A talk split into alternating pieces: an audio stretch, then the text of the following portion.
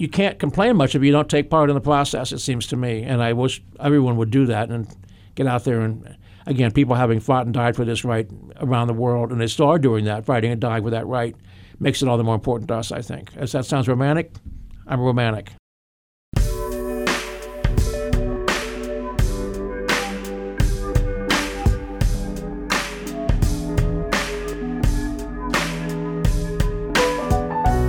From the WOUB newsroom, this is 457 SEO, a place for stories, information, and observations about our Southeast Ohio communities. I'm Aaron Payne. I'm Atish Baidia. I'm Susan Tebben. And I'm Allison Hunter.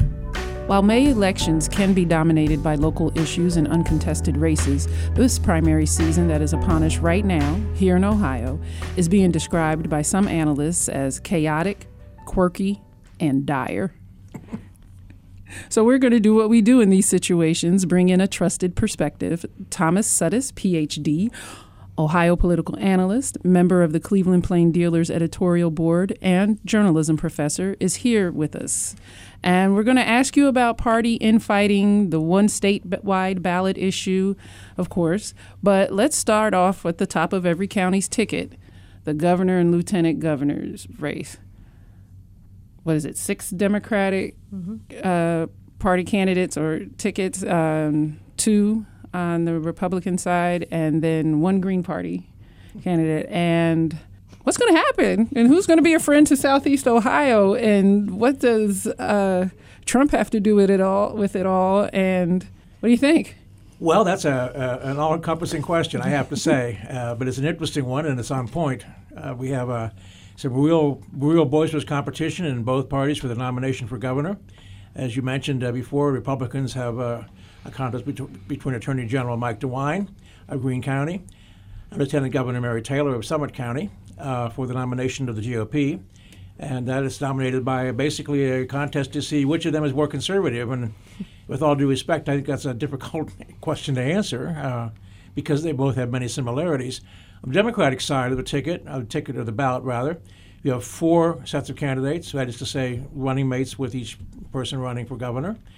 Uh, that is to say, former Attorney General Mike, um, former Attorney General Richard Cordray of suburban Columbus, um, Judge Joseph, or Senator Joseph Schiavoni of Youngstown, uh, Judge Bill, Bill O'Neill of the Ohio Supreme Court, and of course, former Cleveland Mayor Dennis Kucinich. And I think it's fair to say that although Senator Schiavoni's gotten good marks, uh, he's a younger person and is not considered to be likely to be a finalist in this contest.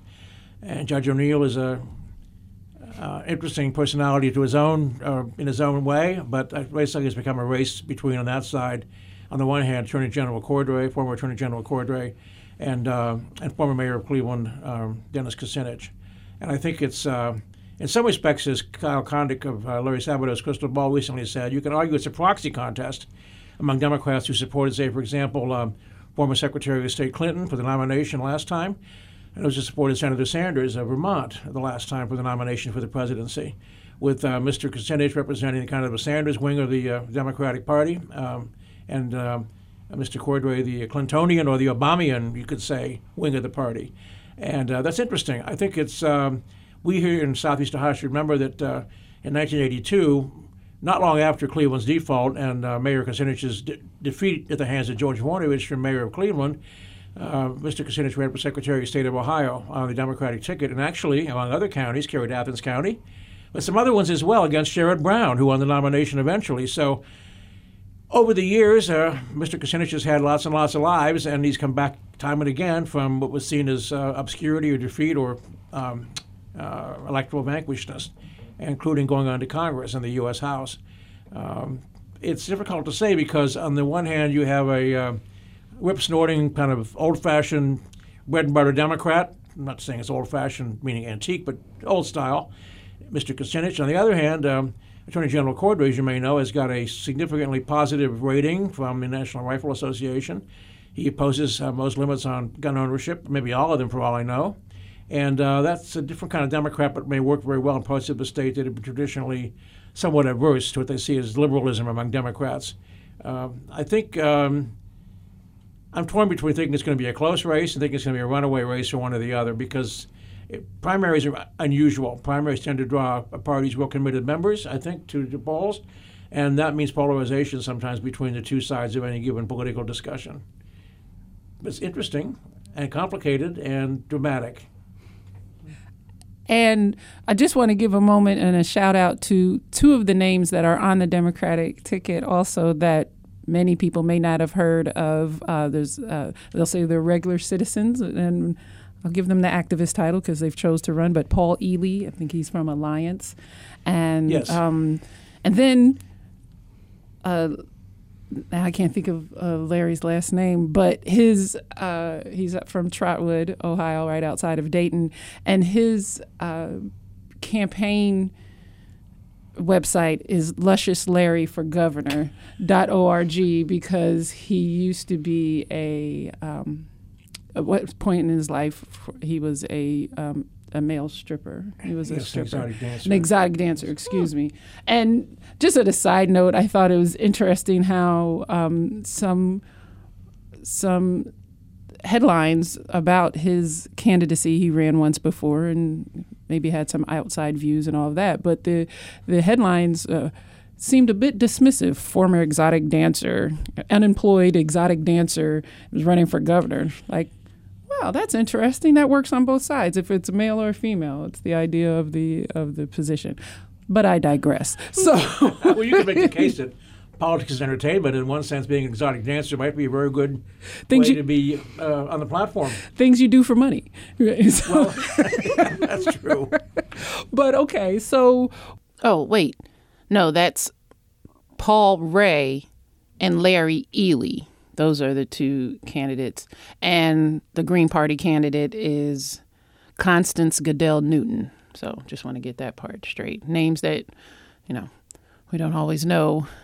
With um with Cordray and and well, interesting. I'm going to go back to actually uh, Kucinich, and you described him as a kind of a bread and butter Democrat. He's a name that's certainly known, um, and but he's shown some support or has said some things that has made some look at him like, wait a minute. And going back to kind of my first question, what's Trump have to do with this election? And then also bringing in um, the Syrian uh, leader. So Kucinich seems to be and have some be somewhat on the out, some, as my father used to say, bit of an outside player.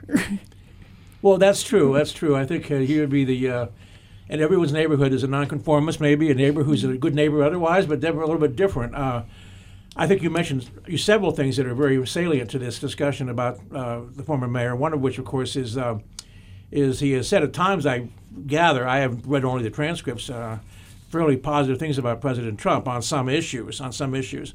Um, secondly, he has said, if not affirmative things about Bashar al-Assad, the uh, I would say, my opinion, murderous leader of Syria.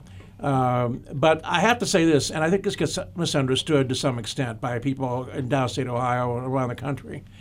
First of all, Northern Ohio has a significant number of people, and include Toledo, Youngstown, Akron, Cleveland, who are from the Middle East ancestrally. They have family, relatives, kin, cousins, ancestors in um, Syria, uh, in Palestine, in Israel, and in uh, Lebanon.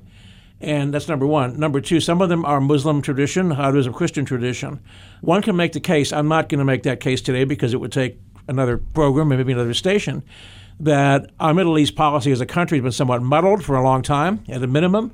And I think that um, even, I believe President Obama hesitated to go ahead with bombing a few years ago against the Assad regime. And right now, we're seeing people concerned about maybe the end of the Iranian deal with our country about uh, nuclear weaponry. So the area is unsettled, and I think it is a little bit um, unfair to assume somehow that uh, because Kucinich has spoken out as he has, that he's automatically for the kinds of horrific things that the Assad regime has been accused, in fact, has been found to have done. But that is, in fact, an interesting point because people are understandably horrified by the idea of people using uh, chemical warfare, especially against innocent um, non-combatants. That's redundant. Non-combatants are innocent ipso facto. That's part of it. Um, but I also think this, and I, this is a, both a good thing and a bad thing about recent American history.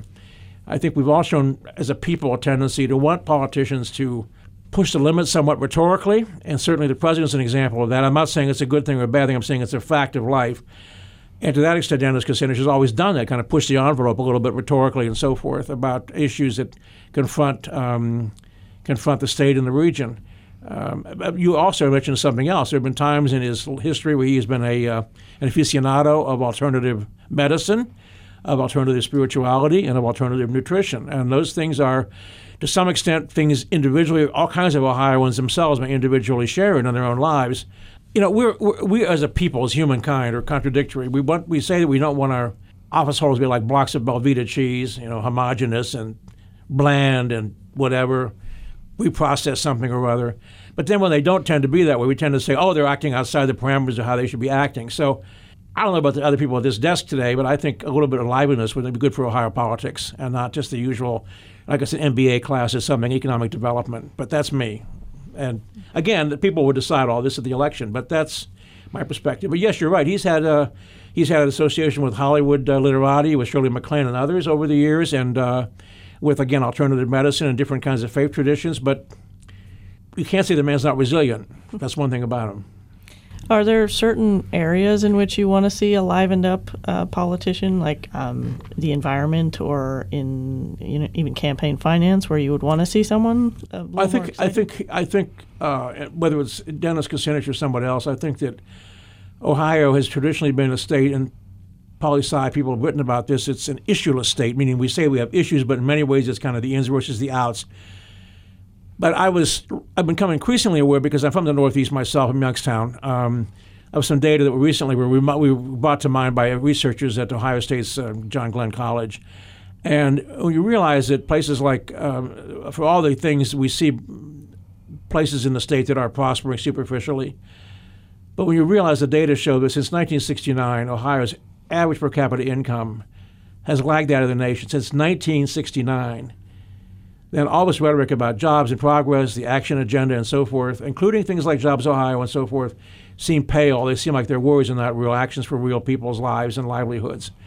Maybe because we're in Southeast Ohio, we're more, we're more aware of some species of poverty than otherwise, but you could probably find the same kind of poverty in, in Cleveland, Youngstown, Akron, Warren, Toledo, uh, Ashtabula as you, as you can in rural Ohio. And I think unless we widen the debate further, I don't mean showmanship, I'm just talking about saying let's get down to fundamentals here. I mean, a little twist here, a little tune up here, a drop of three in one oil there is not going to really change things much, I don't think, for most people. And I think people are hungering for change, and they need change, and they want it, and they haven't had it, enough of it. And if rhetorically a candidate can make things go off center a little bit in Columbus at the State House, meaning just not same old, same old, but change the terms of the debate, that's probably a good thing.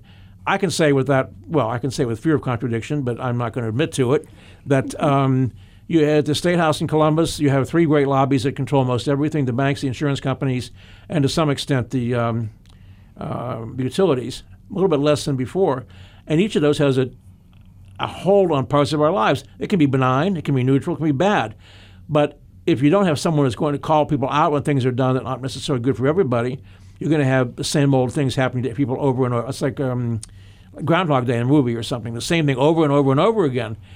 And I think a lot of people, and this may, this may or may not explain the Trump vote um, last time around. I think it was more than that, but they're tired of that and they want to see some real change. And if we're going to have same old, same old, then maybe we shouldn't necessarily think we're going to have issues in elections, but just personality choices. I'm not sure that answers your question, but that's kind of, I think, especially on things like the cost of living, utilities, um, fuel costs. Uh, how sales taxation other taxation is administered, and, and tax cuts for people at the upper end of the spectrum economically, which is not going to do a lot for anybody else in the in the middle or lower levels of economic economic income levels in our state. Mm-hmm. Would would Ohio need a governor from if the state house is going to be Republican? Probably. And I think that's so. Probably yeah. going to happen. So would Ohio need a Democratic governor to help create some well, that's a good question. That's a good point. I think that's one of the arguments in favor of having someone who can use the governorship as a proverbial bully pulpit. One thing a lot of Ohioans have never considered because they have better things on their minds, maybe, is that actually our state constitution makes the governorship in Ohio pretty powerful and uh, institutionally in terms of the power that he or she has.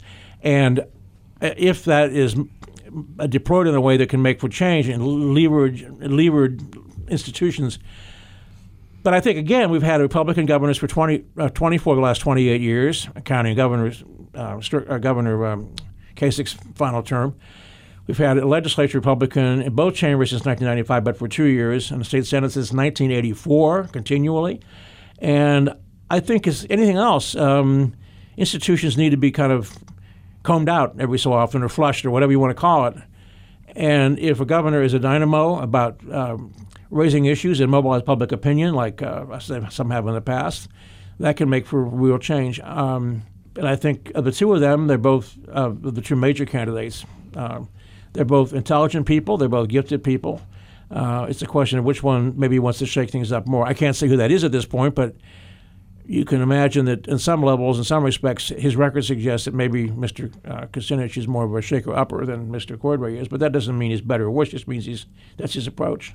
Right. That's just what his history has, yeah. has been, or at least how he's spoken. And then, in terms of, if I can go back to, in your opinion, of the candidates, of the major candidates, um, and I guess this would be a more focused question or allow you a more focused answer once we're on the other side of the primary. But uh, who would would be a better friend, if I would say, to Southeast Ohio? One of the things that, um, for those that praise uh, Governor Kasich, there are just as many who say he is not a fan of or not a friend to uh, smaller communities, to rural communities. Um, that um, he, he would take he takes from um, local government to uh, to the detriment of local government and to fill state coffers um, in a way that makes local government um, a bit weak or weakens that weakens at least the financial end. So, who's the opposite of that? If that's if that's a uh, a critique of the current administration, who who do you think would change that? Well, I think first of all, until someone has to actually face the task of writing a new budget, and of course, our governors, when they take office in January, have to have a new budget ready by March 1st for the legislature for two years, and we don't know yet. I will say they both have basically um, blue collar backgrounds. Uh, actually, Mr. Kucinich uh, grew up in fairly poor, generally urban poor um, environment. Uh, Mr. Uh, Cordray is from a part of Columbus or Franklin County, Grove City, which is considered kind of blue collar and kind of. Um, uh, I think his parents both may have worked with the um, um, developmentally challenged. I'm not sure of that, but he was certainly not living in high cotton down there in that part of the county. And um, he is, in many ways, an example of merit rising to the top in terms of his intelligence and his ability and his accomplishments, including being on Jeopardy and winning all those times, going to Chicago Law School, which is a great law school, and so forth. But I don't know because, on the one hand, this county and other counties like it have been supportive of Dennis in the past, Kucinich in the past. And I don't know that local government fund money is the best index of the of of caring for communities necessarily. I don't mean that in a cynically cynical way. It's it's one way to do it. Although you can make the case that um, if we all went to more township and county board meetings, we'd see how money gets spent. We might think there's more money than you think available at times on the issue. But I think part of it is and this was shown with President Obama in a way. I think those those candidates who inspire a kind of hope for the future in people can make a big difference. I want to throw something else on the table about this, by the way, and this relates to this as well. I think it's remarkable. We look around us in the United States. We had a woman governor in Kentucky in the past, woman governor in uh, Michigan in the past. I'm not saying one gender or the other is a better governor or a lesser governor, but for heaven's sake, it seems it's almost medieval at this point in the state's history, more than 200 and some years of statehood, not to have had uh, as a nominee for governor uh, a woman by a major party, if I'm not mistaken at this point. I just throw that in because I think also the political style sometimes that a women office holder can bring to the table. Again, if this is stereotyped, I apologize. More conversational than it is confrontational or something. Again, it depends a lot on whether you're talking about, say, for example, uh, the former governor of Alaska. I realize that, and others, but but we haven't necessarily had all the voices at the table we need to have. It's also a remarkable fact that up to now in Ohio history, we've never had a black person elected by Democrats to statewide office. We have had some Republicans elected to statewide office. Right. And I think until we, I am a firm believer that the more voices there are in a given discussion about things, the better the product's going to be eventually because they have different perspectives on life. Uh, It's just natural. And I throw that in because, again, the, both major candidates, the Democrats, um, have got basically very real world experiences, either middle class or blue collar, or in Dennis's case, real urban poverty. But they've also been very successful professionally. I mean, over the years. Dennis wasn't a lawyer, but he's been an office holder and lecturer and a speaker, and he's a very bright guy. Mr. Cordray is a very gifted guy intellectually as well as a lawyer, and his wife's a lawyer. I think she teaches at Capital Law School, as a matter of fact. And of course, I mentioned, I should have mentioned again that Mr. Cordray was on the uh, head of the Consumer Financial Protection Bureau, which is a, a- an essential, now being, I think, weakened uh, agency to help protect ordinary people. But as far as Southeast Ohio goes, I think you can make the case that any candidate who understands that a what I call monocrop, meaning a one resource extraction economy, is not a long term answer to the region's difficulties, is the better candidate. I can't say which of those people it is at this point, but it's like anything else. Coal mining came, took the coal, and left. Others did the same thing. Other minerals. I think what's going to happen with oil and gas is much the same because that's the history of the industry. And so that person who addresses the issues of the region best would be that person who kind of knows what it's like to live in a small town that doesn't have much going on, that needs jobs and opportunities for people, and also needs some diversity in its industry and all the rest of it. I can't say who that is. I don't think it's fair to say necessarily that uh, that uh, Governor Kasich is indifferent to it anymore. Ted Strickland was from over in Ross County or in um, in um, in uh, Scioto County, I knew the region quite well, but some things have to get through this whole miasma of different interest groups and different political agendas, and also different industries with different needs. Um, and I don't know that I could say anyone would be better or not for the region as such. I can say again, the more voices at the table, the better the output will be, and I think that's important. Uh, we have the biggest issue, and in fact, the only issue, issue one, the uh, redistricting issue coming up. Yeah. And you have spoken at length, certainly in the columns about it. Um, for those that don't know yet, it's um, redistricting would be rejiggering all of the, the representative areas in the state. Yeah. And the ballot itself says to replace it with a process with the goals of promoting bipartisanship, keeping local communities together, and having district boundaries that are more compact. So, how do you think that plays into getting all the voices on the table? I think that's a very good point. I think that I think that gerrymandering or gerrymandering, whichever you prefer, is uh, has been a, a baneful influence, especially with our congressional delegation. If you've seen the map, it's clearly is absurd in places, um, especially in well all over the place. Um, the legislative map has not been much better in a way, but I have to throw out something else that's about that. Is that parts of rural Ohio have lost population. And also, I'm not entirely part, sure of all the reasons. If you look at the list of members of the legislature, say from 1991, even maybe 2001, you'll see more rural Democrats, or almost no rural Democrats in the legislature now. There was always some in the past. And they kind of brought a perspective additional to that of just uh, of otherwise, uh, what I would say, suburban or ex urban life. A congressional redistricting that's fair can make a big difference for the region, I think. Um, it, in many ways, it's the maps themselves just tell you a tale of absurdity just looking at them. The House uh, and Senate for the legislature, um, I think it's going to be better than it was, but at the same time, you see these uh, anomalies, uh, uh, these districts where someone's from nowhere, he has so many or she has so many little blobs of territory, you aren't quite sure where he or she's actually representing and so forth, which creates a real problem of focus on local issues, uh, particularly issues of school funding, for example uh, issues of opioid um, uh, addiction and opioid abuse. Uh, issues of, I think one thing that gets lost a lot is children's services issues because of the family breakup, because of poverty as well as because of drug addiction, breakup of families, and so forth. And um, the most illustrative thing I ever had, I have to tell you this anecdote. A student of mine one time said to me that he really liked the new congressional map when it was done. With all due respect to my students, who are among the brightest people in the state, I was taken aback that he thought the congressional map was something interested him. I mean, I was glad. I was edified. This is inspired. I thought this is, this is we've reached the New Jerusalem today, you know. and I said I knew there had to be a punchline. I said, well, why do you like the new map so much? He said because, because if Congressman Stivers' district the way it is, he said, when I'm in Athens drinking at a bar or in back home drinking in the bar, I'm in the same congressional district when I drink. I don't go anyplace. And but he, but what he said in a way, in its own way, in a folklorish way, was telling. I mean, do we have that much in common here with suburban Columbus, and I'm not knocking Columbus, but we do, I don't know that we do necessarily. Right. Right. Uh, And certain Yeah. parts of Columbus, not even the whole. You can make the case we have more in touch with, say, Marietta, which is Congressman Johnson's district, and, and so forth. And I think that's an issue of, of, of focus as well.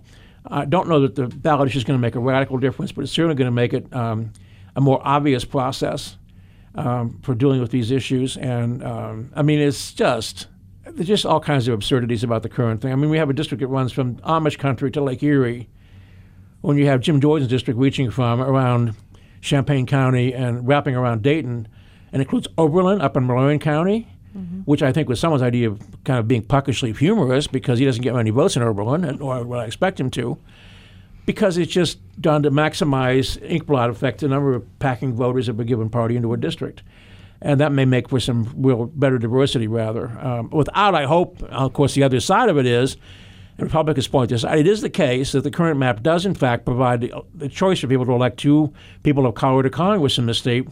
Until 1968, when Congressman Stokes won, we had nobody of color ever in Congress in the state. Then we had somebody, whether him or um, a Congresswoman Fudge or um, others in that district, um, and um, and now we have Congresswoman Beatty in Columbus, and so at least that's true as far as it goes. But is that necessarily the the final word on the map? No, I don't think it is at all. I don't think it is. And actually, Columbus being as comparatively um, housing segregation there's not I don't think in my I don't have the data is not as intense. I think Ms. Beatty could probably win whether the district is drawn a certain way or not in the district. Um, Greater Cleveland's a different breed of cat in some ways about that. Uh, Stephanie Tubbs Jones also was a great congressperson, and we d- lost her terribly young. She was a wonderful person as well. But that does provide that right now. But is that a fair trade off? I don't know that it is or not for people in other parts of the state. I mean, like down here. Yeah, and you actually said in one of your columns, if I can quote you, the key to fashioning a bipartisan General Assembly redistricting package will be winning sign offs from the legislature's black members. Can you explain a little bit what that means, why, why it's so important to have the members that they are now having signed off on this?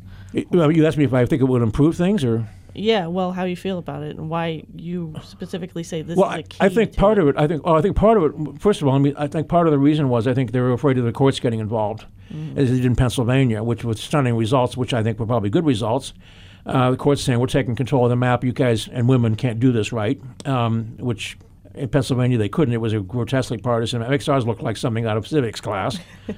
I think it will. I don't want to think it's going to change things overnight. I mean, remember, uh, Ohio has. I, I love the Thomas Flinn definition from 1960. Ohio has long been a competitive two-party state, in which Republicans enjoy the advantage. There's some evidence that in- in Republican growth in the state is increasing somewhat because of a loss of industrial union jobs, auto workers, steel workers, coal miners, and the unionized mines and so forth. And so it maybe it's not going to make a huge change, but clearly when you have a, a map that gives you 66 of 99 Ohio House seats to one party, um, it's a little bit skewed. Um, and likewise, our delegation of Congress people, when you have 16 seats with only four of them held by Democrats, in a state that until the last time around was very competitive, and which President Obama carried twice, President Clinton carried twice, Jimmy Carter carried once, and so forth. It's a competitive state, so those were kind of indicators something wasn't quite right there. So I think people are more skittish about the courts, for one thing, getting involved. And so I think either party will be somewhat careful about this. Uh, but, you know, the, be- the best friend of most politicians is the status quo. I'm not knocking office holders. Many of them are wonderful people and do great things and have good aims. But the status quo suits them just fine sometimes. They know the district, they know who's there, what the addresses are, the boundaries, you know, zip codes, the whole deal, uh, who the clergy people are, or the teachers and the other civic leaders. And they know they they know that they don't like the unknown. Um, but I'm hopeful that this will change things for the better representationally because I think that too many communities are just not really spoken for adequately in Columbus or in, in Washington, obviously. An issue that uh, you've talked about in your columns and that's been brought up during the election cycle is uh, campaign finance. Yeah. Um, there's been talk of who has raised what money, how much, where it's come from, but uh, I, I'd like to ask you in this day and age when I could theoretically tweet something out and have millions and millions of people see it, how much impact does money have on the success of a campaign?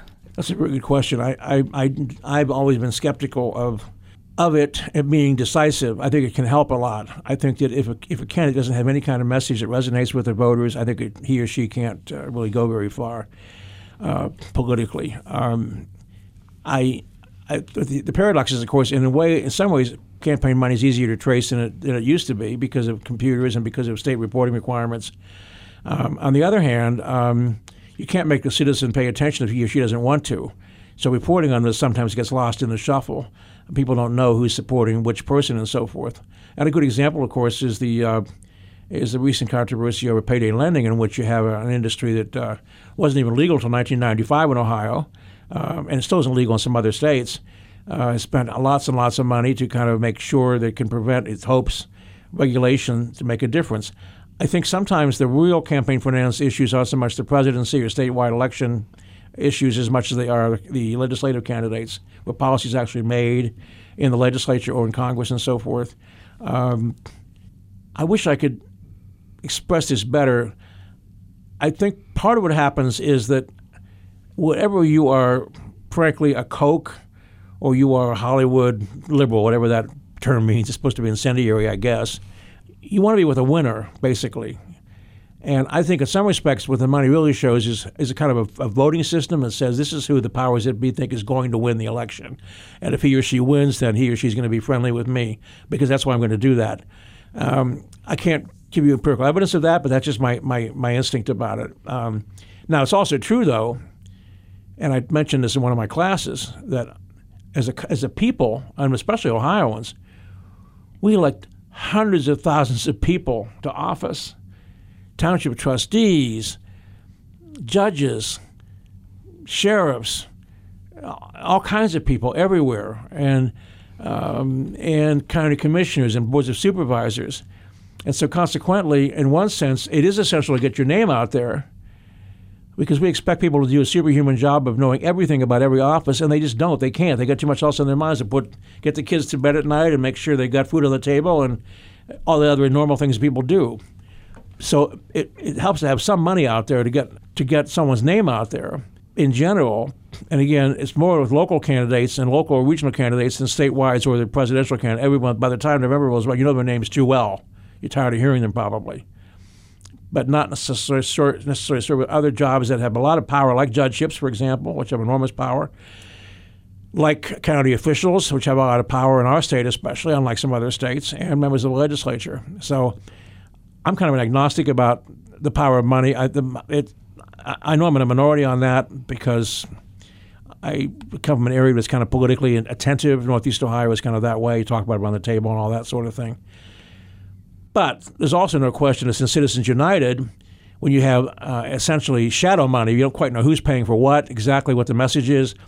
Then you have a problem of astroturfing. You're giving a false groundswell. Well, there's 50 million Ohioans, whatever the number is, this is that. Think this about that. Well, you don't know that. But again, people get bombarded with messages all the time. And like, the more that happen, the more confused we get as people on everything from that to which movie to see or which baseball team or football team is the best one to follow. Um, does that answer your question? Yeah, uh, I'd like to add on to it uh, this question. Do you, do you think the the money in campaign finance uh, you in your hypothetical theory that it's a sort of a voting system to see how to see who the powers that be stand behind is that a way is that another way that southeast ohio and rural areas get left out of the that's a good question. Pro- I, I, think that that may be yes, because obviously you have you know, fewer voters and also but fewer less money. Now, on the other side of that is, and in a way, this is for Southeast, not for maybe Southeast Ohioans, the oil and gas industry and using fracking and everything, it obviously has great, great power in the state house. I mean, you have an anomaly Republican governor. We have our, our severance taxes on oil and gas extraction are ludicrously inexpensive. I mean, they're almost unbelievably low. Here you have a conservative Republican, although some Republicans say he's not conservative. Uh, John Kasich saying, let's raise these taxes, not even that much the oil and gas crowd, which is up and down I 77 in many ways, says no. We think that's wrong. And it hasn't happened yet, has it? No, it hasn't. So you could argue that either way, though, because if you're not having good revenues from the source of a local resource, which again I know goes to Columbus and it gets redistributed, that's fewer resources for the state in general and probably for this region of the state as well. Um, I never understood why it was such a manhood contest with them to fight a relatively minor tax because at some point down the road, someone's going to get really ticked off and want to have a major sock on the jaw type tax. You waited all these years, you refused everything, so now you're going to have to pay the price. I don't know why they did that, but they have, even though their industry is booming like crazy. Yeah, I think it is. I think it's also a question of environmental protection in this part of the state. Uh, that I mean, the southeastern I'd say the whole quadrangle from Youngstown, Youngstown maybe to, to Portsmouth, and then everything east of that line. How do we protect our forests and waters from these extractive industries? And I think that's another issue about they fight regulation on those things, and that's been the story of all these coal mines and acid uh, acid streams and everything. Things we've all been fighting down here for years now, and, and with some success, but not enough resources. That's part of it.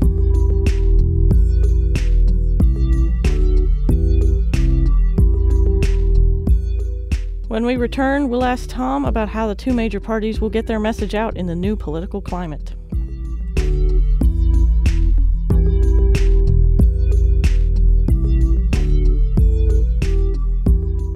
Aaron was talking this question about money and how, what kind of um, voice money can to, can bring to the table. And we have all this voters have all these things coming at us, right? Right. All this noise. That's right. Um, and it's hard sometimes to separate out all the noise. How do the parties? What is the strategy for the parties to do that in, in terms of uh, for the Democrats to sort of like uh, to gain a more foothold in the state to, to have their voices heard to voters so they can they can get more of a foothold in the state and for Republicans sort of this these voice of the, the sort of the, the Trump supporter Republicans and sort of like the more mainstream middle of the road uh, Republicans sort of Right. trying to be more bipartisan, a bit more practical. How, what what are the strategies for each of the parties in terms of, what are the factors in that happening that way? or wh- how do they How do they reconcile these how, things? how do they reconcile? How do they um, get their message across to the voters?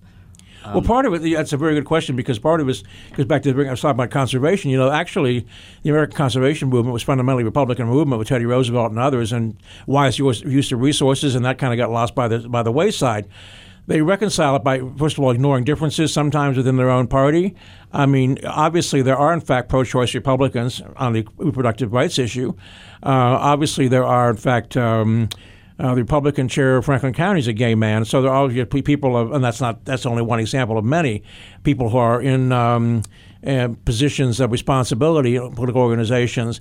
What they try to do is find what they have most in common, and most in common right now is opposing the other party. You know, saying you have to get rid of this candidate, or he or she's going to bring down the decline of the West. We'll have Kim Jong Un or something running the state or something. Um, so that's part of demagoguery. Uh, but that's a serious uh, problem right now with both parties because of the whole, on the one hand, the kind of um, Mrs. Clinton, um, Senator Sanders differences of opinion about perspectives on where we go from here. And the other side of it is um, on the Republican side between what I would call, uh, with respect, um, kind of absolutists on various things, especially about matters of conscience and matters of maybe how one lives privately and one's private life, and matters of public spirit and how we approach um, issues. I, I think that in some respects, um, the Republicans have the sharper divisions, but they seem to have a better time reconciling them when it comes down to November or something. Um, there's no question, but Mrs. Clinton's, for example, her vote fell off compared to what it had been for President Obama and so forth uh, over the years, because some Democrats just stayed home because they said the heck with it. Now, you can say, did the party offer them alternatives, maybe to get them to go out and vote? Maybe not. But I think that in the end, my experience as an observer in state politics has been Republicans tend to coalesce more easily because, in some respects, they're the minority party to begin with, and they have fewer numbers. They have to have other voters to get their policies enacted and get into the legislature, get into Congress, and so forth. Um, Democrats tend to be a little bit more um, spirited about some things and see things as matters of uh, matters of um, oh, I would say absolutes, social justice, absolute, absolutism, which is a good thing in the in the realm of um, religion and morality, but not in terms of practical politics. I think that's one reason why, again, I mentioned earlier, we have really many rural Democrats. I mean, a lot of rural Ohio was very Democratic. John Glenn got votes everywhere, for example. Frank Lausche did. To some extent, Dick Celeste did, all over the place. But over the times, uh, the policy, the party was seen as more of a party of the, um, the, again, a silly expression, wine and cheese in Hollywood and all that. At the same time, Republicans managed to portray this kind of, I carry a gun, I wear blue jeans, I wear camo, but I'm not on Wall Street. selling stocks and bonds. I mean, does that make any sense? I think that's part of it. It's, it's kind of how you present yourself. On the other hand, it's also the case that governors such as Voinovich and, in fact, Kasich have been pretty decent managers. And I mean, I have to say they have been, in my opinion, because most of the state government's about managing, making sure you have a balanced budget and all the rest of it, and getting the budget passed on time. And that doesn't hurt either. Um, uh, historically, I happen to think it's a good thing that parties like the Democratic Party stand for some things about uh, human rights and um, opportunities to all people. But I also realize that those issues carried to extremes, again, how do you say liberty can be extreme? It's either liberty or it's not. I understand that. But I'm talking about the perception of things. If you're morally I right about things all the time and absolutist, maybe your neighbors will feel they're not worthy of your being worthy of being part of the same coalition or something, and they won't be part of it. Um, I think the same old, same old, as I said, isn't going to get it anymore. And in some respects, again, Republicans may have a retrogressive point of view wanting to go back to the past, but it is a clear point of view. You know, they want people to, you know, they want things the way they were in some respects, and they're not going to be that way again. But Democrats are going to be more amorphous about that, and I think people like a, a message that says, you know, I think it's part of it. The president's not a nuanced person, is he? There's no nuance in what he says. I'm not saying that's Right. a good thing, but I'm saying he's not. It just right. But you know, Mrs. Clinton, again, I'm not deifying her, but she's an, she is a person that there were always ways of having qualifications on policies. Well, if this, then that, and so forth. We have to have the data to do. And I- I'm not saying she's a better or worse human being. I mean, that's another. That's for someone else to decide. But nuance is something liberals like and voters don't like because it means things are too complicated. And I'm not talking down to anybody. Again, each of us, even in this room, has bills to pay and friends to, and relationships to, to maintain and, and all the rest of it and, and so forth. So we have tons of things on our mind. And if, if, if it's a, a, an easier decision on something, then it's going to be an easier way to vote, I think, on some things. That's just my opinion. No, we see that because that idea that, especially at times when people feel like things are too hard, so that idea of compromise be, feels like it needs to go out of the window because we don't have time to compromise. Well, it's And also it's weak. that- It's wishy-washy, Right. you know. it's seen It's as like- weak, and no, this is Yeah. what it is. That's not we- what guys do. you know. Right. I you mean, know, metaphorically. right. Those, those daddy issues come up Lay down the strong. law. Yeah. Well, and on that, um, as we're talking about, you know, the, the health of the parties within the state and these elections heading into from primaries heading into the Right. into the midterms, are you seeing or have you read or heard from people in terms of protest candidates? Are is that happening? You know, after twenty after the, twenty sixteen November election, um, you know, certain people were outraged and. And some of the conversation was, we need to run our own candidates. We need to groom our candidates, uh, groom candidates, and run them. Are we seeing that, or in really in terms of viable candidates that are um, are, are not in the ruling, the currently ruling party? we may see it on some local instances. I don't think we're seeing it statewide at all. And I think part of the reason is, which is what third parties point out, is that in some respects the system, quote unquote, the framework for elections in Ohio is kind of geared toward a two-party setup, which Right. has been for since the Civil War, basically, um, a two-party system.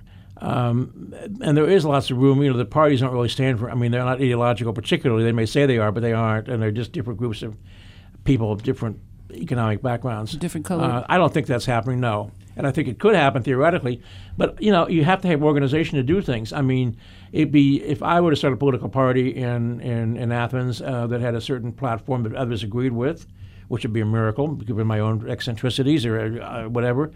Uh, you know, you have to have things like regular meetings. You have to have money to pay for things like mimeograph, well, mim- copying uh, flyers.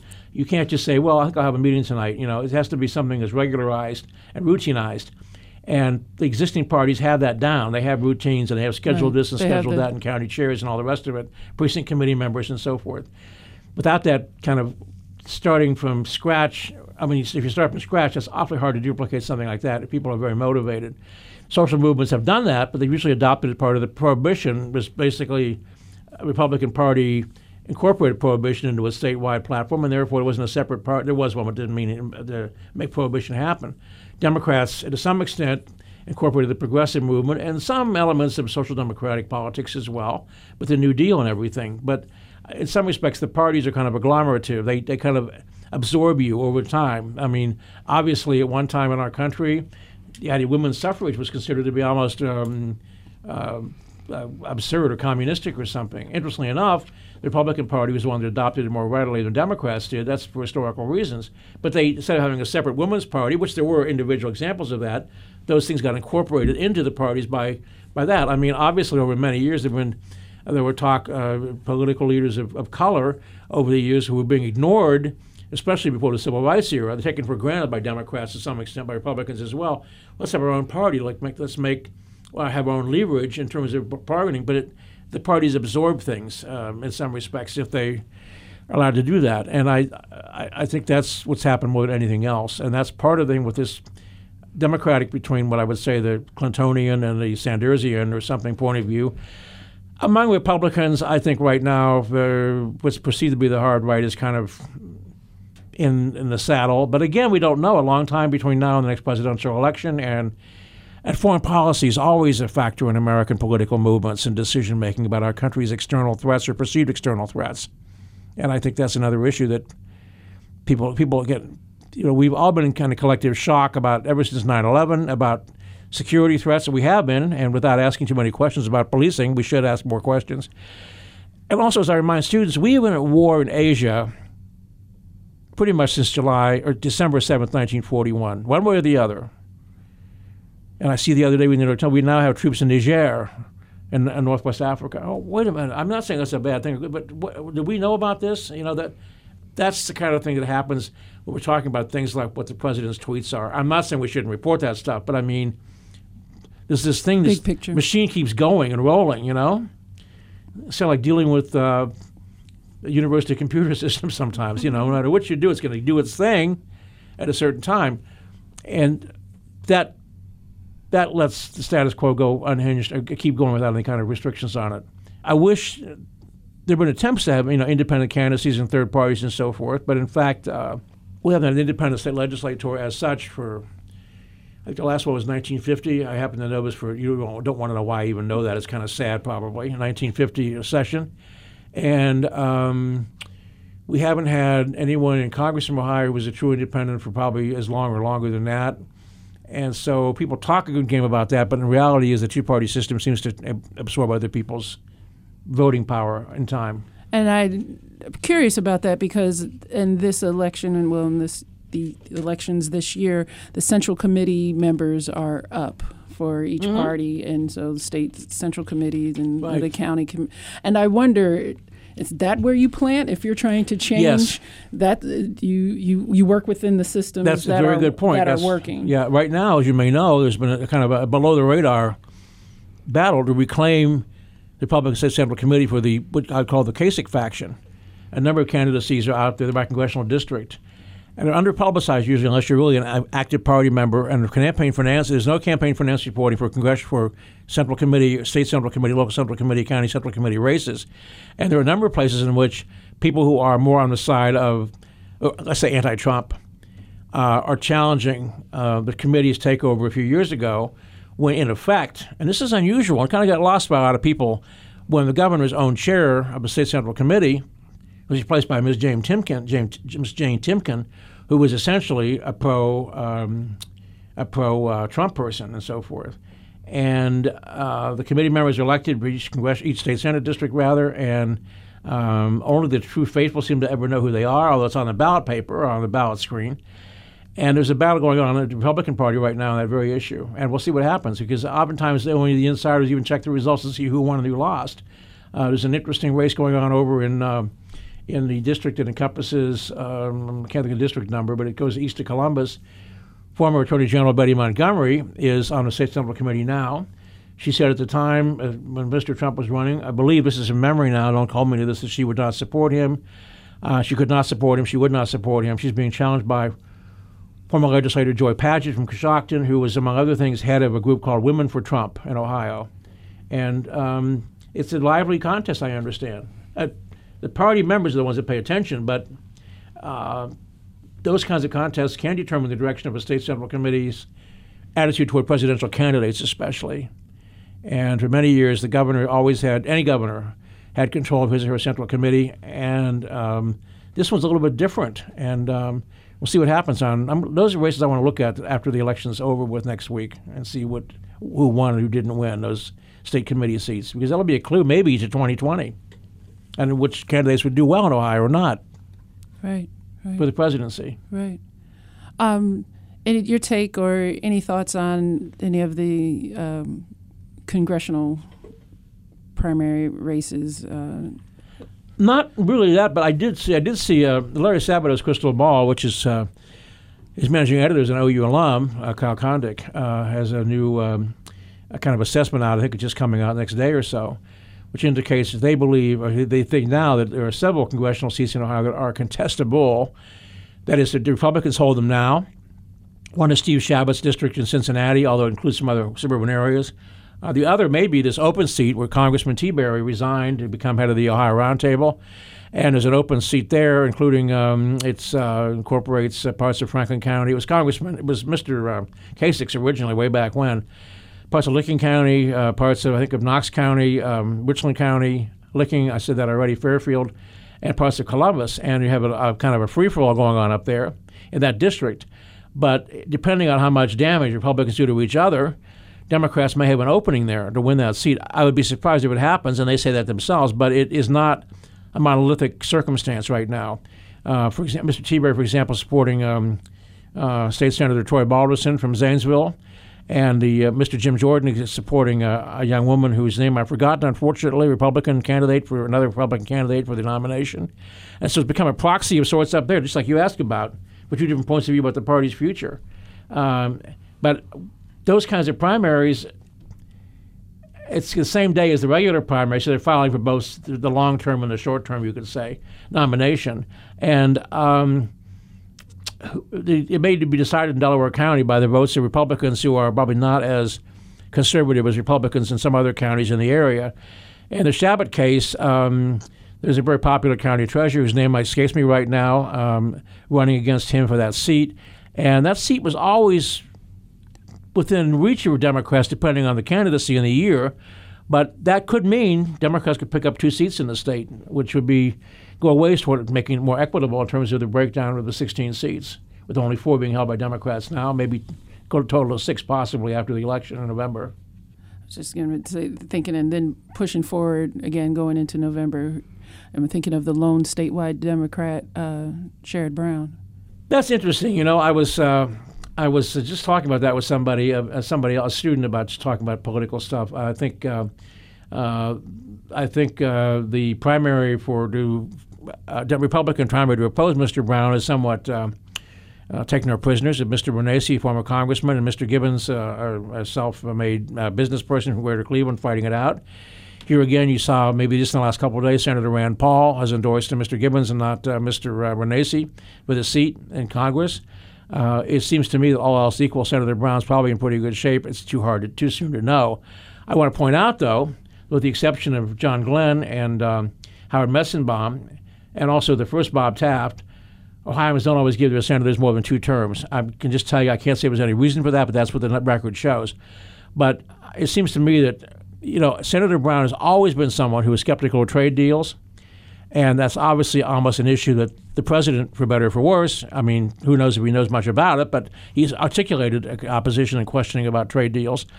Uh, Senator Brown's been a very much of a consumer person on a lot of issues affecting prices and things for individual people's lives.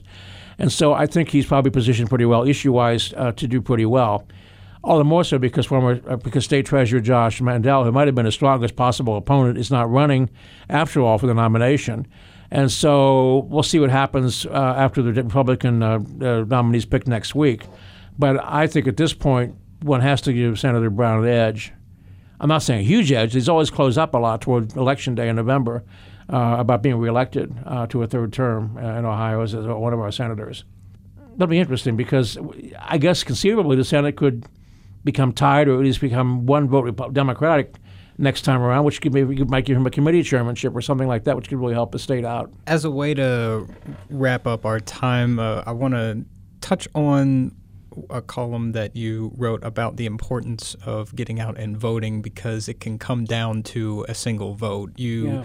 you you looked at over the past five years at close races Mm-hmm. that came down to at least one vote. Can you elaborate on that and just kind of uh, express the importance of uh, getting out and voting? Well, there is. I, I I know there's a radical critique, and I'm certainly not a child anymore, but I was grew up in the 60s. There's a radical critique that voting is, in some respects, a, a puppet show or a, shadow play or something. But it does make a difference. And the Secretary of State's compiled a list of all the different places. I was looking at a map today, by the way, of um, results from um, the race for president uh, in uh, two years ago, and the race for um, attorney general between Mr. DeWine and Mr. Cordray in 1910 or 2010, rather, when Mr. DeWine won. And I noticed there was some. This is by precincts. It's a map. Some people professionally do maps showed, and there were some maps that it was either red or blue by precinct. And I saw some checkerboards. And there are precincts where people do tie for the presidency or for the governorship or something like that. I think it does make a difference. And um, Vern Riffe used to say about uh, uh, about Democrats. He said, "When Democrats turn out, we win," and that's probably true. Bigger turnouts help Democrats, all things considered. It works the other way too. Republicans are more dedicated, but they tend to always kind of be the ones that go and don't miss elections and so forth. It does make a huge difference, especially in a system in which we have a winner take all. The person with the largest vote becomes the elected official. Um, when you think about, I know this sounds mawkish, people around the world who have fought and died to have the right to vote. Again, I know it sounds like it's patriotic speech day. It's not in my life. Then I think it shows all the more so that the precious responsibility to go and do that, and especially because it's easier than ever in Ohio to vote. It, you know, it's never been as easy as it is now.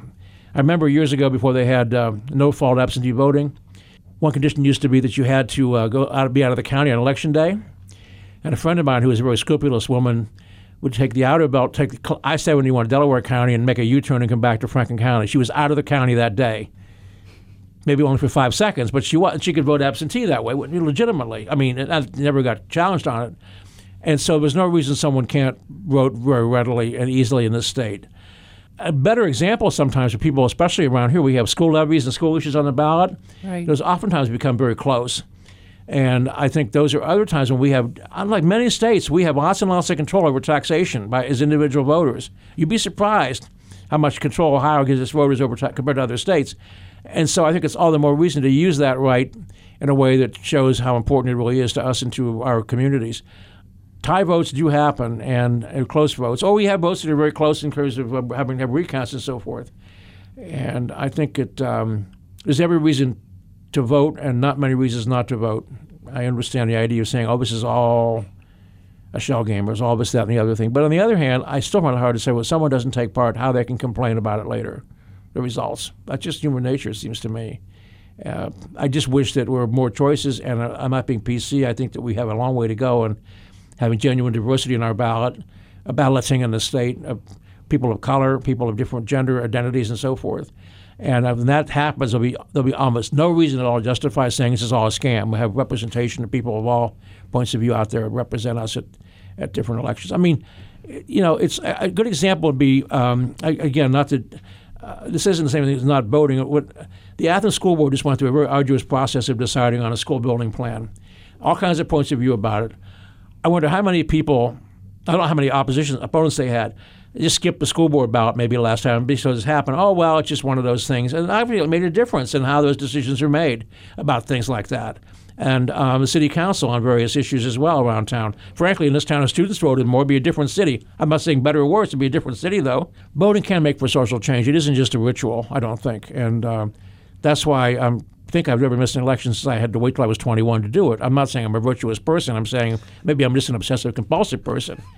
but you can't complain much if you don't take part in the process. It seems to me, and I wish everyone would do that and get out there and. Again, people having fought and died for this right around the world, and they still are doing that, fighting and dying for that right, makes it all the more important to us, I think. As that sounds romantic, I'm romantic. Can't end any better than that. Thank you, Dr. Suddes. We'll be interested to see after all of this comes out and see what your interpretation is. So, Yeah. thank you very much. Yeah, thank you very much, everybody. I'm a bit of rambling today, but that's my that's me. No, we, we appreciate and value it. it's always a privilege to be here. I'm very flattered with you, uh, your interest in what I have to say. Absolutely. We'll We'll see. have, we'll be back again.